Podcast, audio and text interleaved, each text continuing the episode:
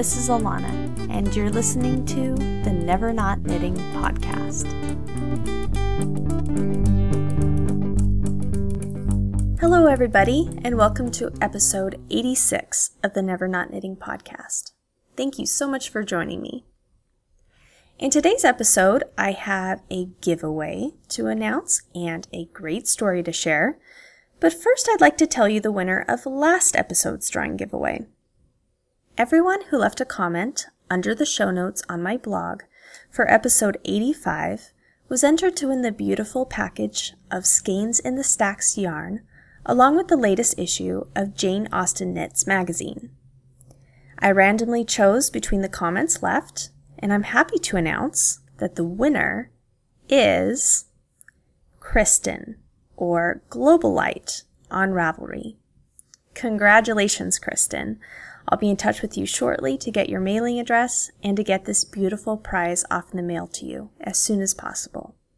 Thank you to everyone who participated. In my last episode, I mentioned to everyone that I was really knitting up a storm, and the past month has really been no exception. I am just really going through a hardcore knitting phase right now. Last time I recorded, I was working on Hannah Fettig's cradle cardigan as a gift for my friend who's due next spring. And I finished that. And I wanted to make a matching hat for it to make it a little bit more of a substantial gift. I thought it'd be nice to give her a set. So I thought about maybe making a bonnet. I had a bonnet picked out in that Jane Austen Knits magazine I was telling you about but I decided that the style might be just a little bit too frilly for this mom as a gift. So I decided to go with the garter ear flap hat pattern from the Purl Bee instead. Now, if you've never checked out this site, thepurlbee.com, I really suggest you do. They always post the cutest free knitting patterns. I really like the look of this little hat in particular. It's simple, but I felt that the garter stitch really nicely matched the garter stitch used on the borders and button bands of the cradle cardigan. So it kind of looks like it belongs together.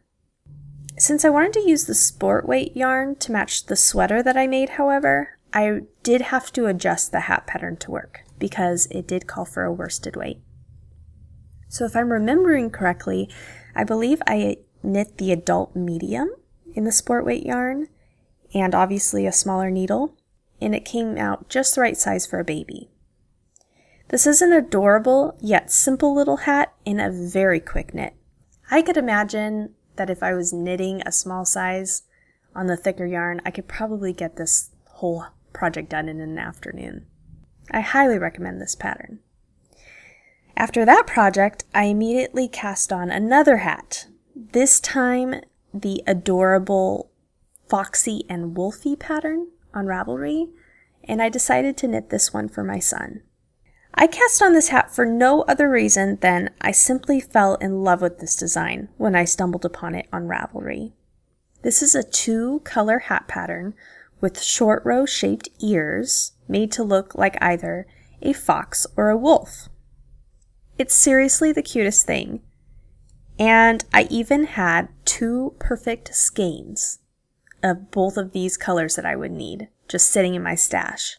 I had a creamy white from the company Big Bad Wool, which was a lovely yarn to work with, and also some of the snow capped yarns that was hand dyed in Cordova, Alaska, in just a gorgeous fall orange colorway. So it was just a perfect match for the fox hat. I greatly enjoyed knitting this hat because it was not only fast, but I also learned some new techniques. For instance, intarsia in the round with short rows. Genius. I have never done that before. When I finished this hat intended for my son, my daughter was very, very jealous. The good news is that it not only stretches to fit my huge three year old son's head, but it also fits my nine year old daughter as well. She's very petite and has a very small head circumference, so I'm sure that that had something to do with it. This fox hat is so cute that even my knitwear hating son asked me to put it on. But also, I'm glad that he is agreeable to sharing it with his big sister. So I don't feel the need to make a second one. My daughter actually wore the hat to school a couple of times and came home to report that all of the kids loved it and wanted one for themselves. I have to say, that made me feel pretty good. This hat was fun to make, it's painfully adorable, and a complete success with both of my children, along with a class of third graders. So there you have it. If you're looking to make a cute hat and help a little one in your life to become, you know, more popular in school, you know what to make. Two birds, one stone. Shortly after the fox hat, I decided to cast on another baby sweater to make as a gift. Recently, my childhood best friend of 26 years gave me some unfortunate news. Her sister in law, who is in the last trimester of her pregnancy with her unborn daughter, got some very bad news after a recent ultrasound. The doctors decided to induce her labor and nobody knew if the baby would even survive the birth. But the good news is that the baby did make it through and is now at home with her parents and older sister. I don't think anyone yet knows what the future holds for this little baby girl, but I know that their family has a lot of support. Although this is a relative of my closest friend, I don't really know the parents of this baby well at all. They're really only acquaintances at best. I've only met them very briefly, and they don't live close by. But when I heard this terrible, terrible news from my friend, I literally felt crushed for this family. I felt such a desire to help them in some way, but I really didn't know what to do because they don't really know me and they don't really live nearby. So I decided to knit their tiny little new baby a sweater. I know it seems silly, but knitting this sweater was kind of therapeutic for me. It made me feel like I was doing something to help in some small way. I knit the yoked cardigan by Hannah Fettig in the smallest size, and it literally took me only like two days to complete. I packaged up the little sweater with a I know you don't know me, but I am so sorry about what you're going through card, and I sent it off in the mail. I haven't heard anything in response, which is completely okay, but I really do hope that this family receive this little sweater. And even if little baby Nora never ever wears the sweater, I hope that they will know that a fellow parent out there is thinking about them and their little one. On a much lighter note, after that project, I then cast on yet another sweater. This one was for my son. I seem to really have been on a roll lately with children's knitting projects. I just keep wanting to make them. I don't know why. This sweater that I knit for him is called the Baby Latte Jacket, and I knit it out of Quince & Company's Osprey yarn in the honey colorway, which is a green gold color that people either love or hate. There doesn't seem to be any indecisiveness when it comes to people's opinions about this color. I happen to love it, but I can understand why some people think this color is a very odd choice. So I knit up this little jacket and it is so cute. I made the hooded version, and what I like about it is that this hood was worked seamlessly from the top down. I've knit a few hoods in my day, but I've never worked a hood in this way before. It was so easy. The other nice thing about this jacket is that the button bands are worked in this gorgeous woven textured stitch that is really striking and it adds so much to the sweater. If I can bribe my son into it, I will be posting up pictures of this adorable little jacket very soon.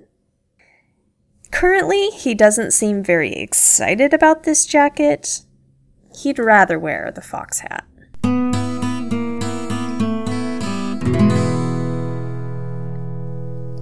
So, in this episode, I have the most beautiful collection of new yarn to share with you.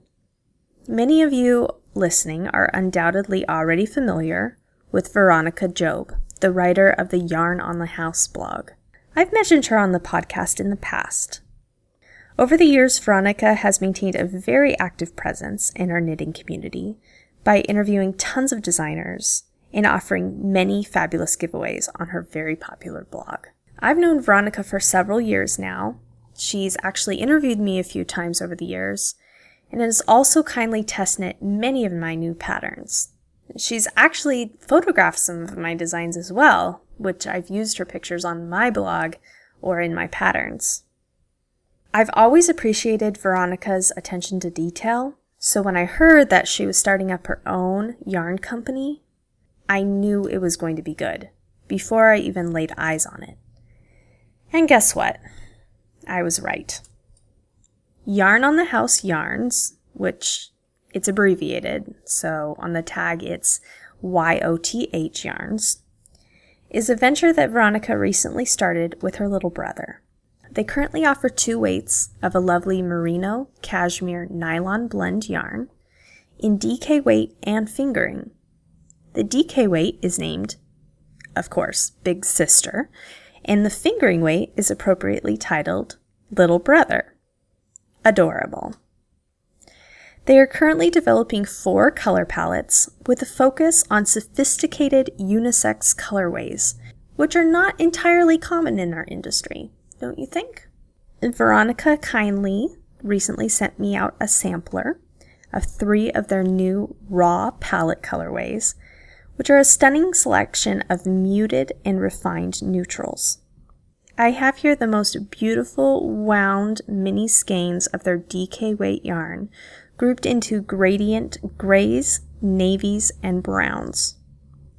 Veronica has kindly offered these collections as this episode's drawing giveaway prize. And since there are three sets of colors, I'll be picking three winners this time. So, if you'd like to enter to win this gorgeous yarn for yourself, please leave a comment under the show notes of episode 86 on my blog. You will have until January 15th to enter, and I'll be announcing the winner on my next episode.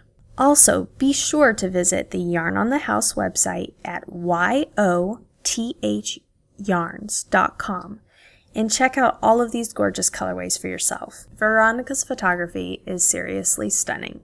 If you'd like to learn more about Yarn on the House yarns, I'll be providing all of the necessary links in the show notes for this episode, and I invite you to listen to our next segment because Veronica has contributed her own personal knitting story entitled Finding Athena.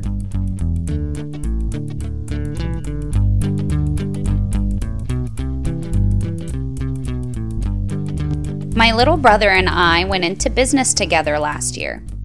I've been a knitter almost a decade now, and when I decided to leave my corporate job after years of contemplating whether to take the leap or not, I came to my bro and I asked for his help. I knew I couldn't do it all alone, and even though at the time he was not a knitter, he was and is currently studying to become a business major in college. So he didn't hesitate when I proposed for us to be partners. It's been one of the best decisions of my life, and I'm pretty sure Danny is enjoying himself as well. During the time that I left my 9 to 5, I was offered a position at a brand new local yarn store that was opening up. Tolt Yarn and Wool in Carnation, Washington. I still feel lucky to have been chosen to be a part of the Tolt Tias, as we have nicknamed ourselves. Tolt has been a huge supporter of ours, and we launched our yarn brand exclusively in their store this past March. We had a large trunk show, and an entire front corner of the shop was set aside for us to fill with our goodies. Well, you can imagine being new to the business, we didn't have many display pieces at the time, and we're definitely still learning everything about how to be efficient and consistent at bulk dyeing our yarns. There was a lot of many late nights that were not funny at the time, but we wholeheartedly laugh at now. I could talk about the dozens of times we forgot to tie up our skeins and created tangled messes that were impossible to unwind, or the time we had to start from scratch to develop our raw palette colors again because our methods were not precise enough. Oh, yes, and the time that we heated my bathroom, where we were drying all the yarn on stands with a space heater to meet a deadline and managed to melt all of my cosmetics. I could probably laugh now and chat about the fact that we were delirious with sleep deprivation those first several months, like we had just had a newborn. But in the end, it's all the beginnings of everything that make you proud to be the parent of the business that you have created. This time, however, I want to tell you a story of our little Athena, our mascot. As I mentioned, we had very few furnishings when we began, and when we were asked to hold our first trunk show, I wanted everything to be perfect. So we spent a lot of time sifting through thrift stores and antique shops, hunting for industrial vintage inspired pieces that would fit our look. One afternoon, we were in a quaint town close to us called Snohomish, visiting an antique mall. I'm not sure whether you've ever been to an antique mall, but they are the most fabulous and the most difficult to shop at, in my opinion. It's the beauty and the curse of antiquing. Your eyes are bombarded with so many things to look at most of the time that by the end of the first aisle, your brain is mush and you can't see straight anymore.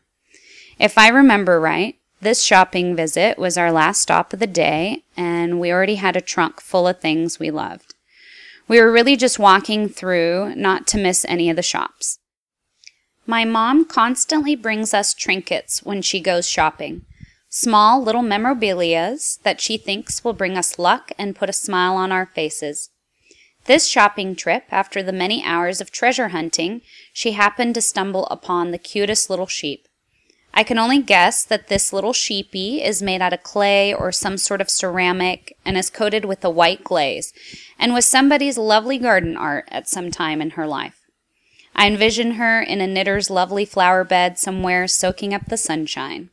She stands about a foot tall and has the sweetest of smiles on her face. She was tucked under a table in the corner of the mall, and it was a miracle we even came across her. As soon as our mom saw her, she knew we had to have her. It was our last purchase that day, and we went home happy knowing that we had a new pet.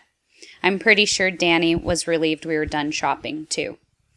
To throw an extra tidbit in, Jane, Danny's girlfriend, and Danny were at the time looking for a new puppy to adopt. They had found a darling Australian Shepherd girl that they were waiting for. But unfortunately, the adoption fell through and didn't work out at the time. Our Jane was crushed. She had planned to name her Athena, like the Greek goddess known for her wisdom. When we came home with our new garden decor, we all decided the one and only proper name, because every mascot needs a name, of course, would be Athena. Our girl has since come to every show with us to date. She has the most charming of faces, and all of the children that come by stop and pet her on her head every time. Athena is our token of all good things, and whenever we're feeling a bit overwhelmed or need our spirits lifted, we too pet her little head. I've really come to believe that life gives you opportunities when you are following your dreams. You still need to work hard to accomplish your goals, but if you do what you love, it will shine in your work. And I just know that Athena was always meant to be a part of our yarn family. Maybe we can find her a boyfriend next time when we're out and about. Thank you so much, Veronica, for sharing your story with us. If you listening enjoyed hearing from Veronica and it made you think of your own knitting story, please get in touch. I'd love to hear it and possibly share it on a future episode. As a reminder, the show notes for this episode, as well as all episodes of Never Not Knitting, can be found on my blog at nevernotknitting.com. I'm also over on Ravelry as Never Not Knitting, and if you'd like to get in touch with me with any questions or comments about the podcast or patterns, you can email me at nevernotknitting at gmail.com. That's all I have today for episode 86. Again, thank you so much for taking the time to listen today, and I hope that you'll join me again at the end of next month for episode 87. Until then, She won't even do the dishes. The house plants, they're all dead. Yeah, her needles are a clicking from morning until she goes to bed. She won't take the time to brush her teeth. Let's not even talk about her hair. Uh, If it isn't about knitting, she just doesn't really care. She's never not knitting, and it's making her husband mad. Her husband mad. Pop ramen again. She just won't stop the stitching. And the neighbors say it really is quite sad. Knit. Nobody has clean laundry. No pants, no shirts, no underwear. But they have closets full of sweaters and more socks than they could ever wear. There's yarn in the fridge, in the cupboards, the bathtub, and pantry. It's even in the washer and dryer. That's why she can't do any laundry. I need some clothes. She's never not knitting, and it's making her husband mad. Her husband mad. I'm filing for divorce. She just won't stop her stitching, and the neighbors say it's really getting bad. She's taking pictures of socks again. Poor girl. The house is burning up in flames. Call flames. 911. Her husband says, Get up, let's go. But she can't set down her project. She says, Just let me finish up this row. She's never not knitting, and it's making her husband Her husband mad. She just won't stop her stitching, and well, she's losing all she had.